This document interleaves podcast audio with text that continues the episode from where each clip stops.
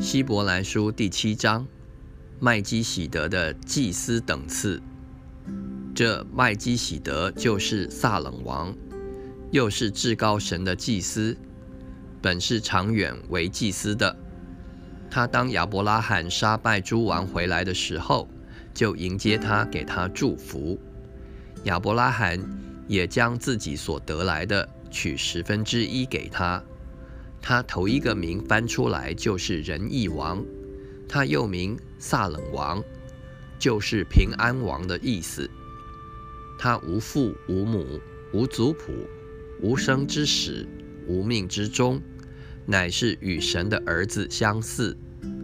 你们想一想，先祖亚伯拉罕将自己所掳来的上等之物取十分之一给他，这人是何等尊贵呢？那得祭司职任的立位子孙，领命照例向百姓取十分之一。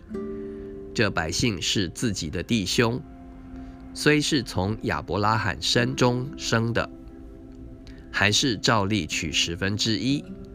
独有麦基喜德不与他们同谱，倒收那亚伯拉罕的十分之一，为那蒙应许的亚伯拉罕祝福。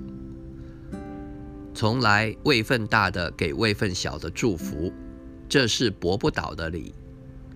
在这里收十分之一的都是必死的人，但在那里收十分之一的，有为他做见证的说他是活的，并且可说那受十分之一的立位也是借着亚伯拉罕纳了十分之一，因为麦基喜德迎接亚伯拉罕的时候。立位已经在他先祖的身中。从前百姓在立位人祭司职任以下受律法，倘若借这职任能得完全，又何用另外兴起一位祭司，照麦基喜德的等次，不照亚伦的等次呢？祭司的职任既已更改，律法也必须更改。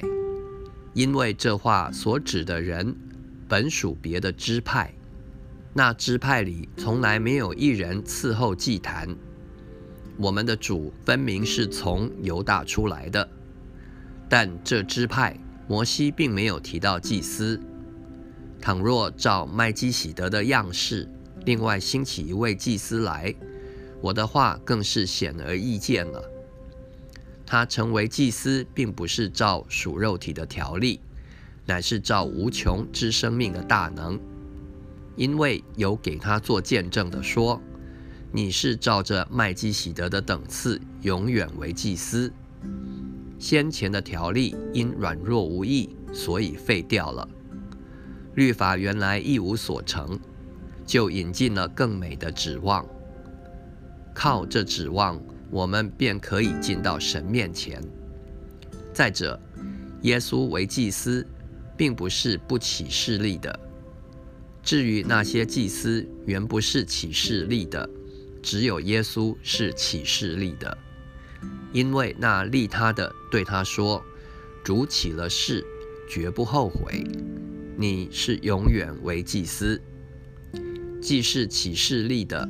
耶稣就做了更美之约的中保。那些成为祭司的数目本来多，是因为有死阻隔，不能长久。这位既是永远长存的，他祭司的职任就长久不更换。凡靠着他进到神面前的，他都能拯救到底，因为他是长远活着，替他们祈求。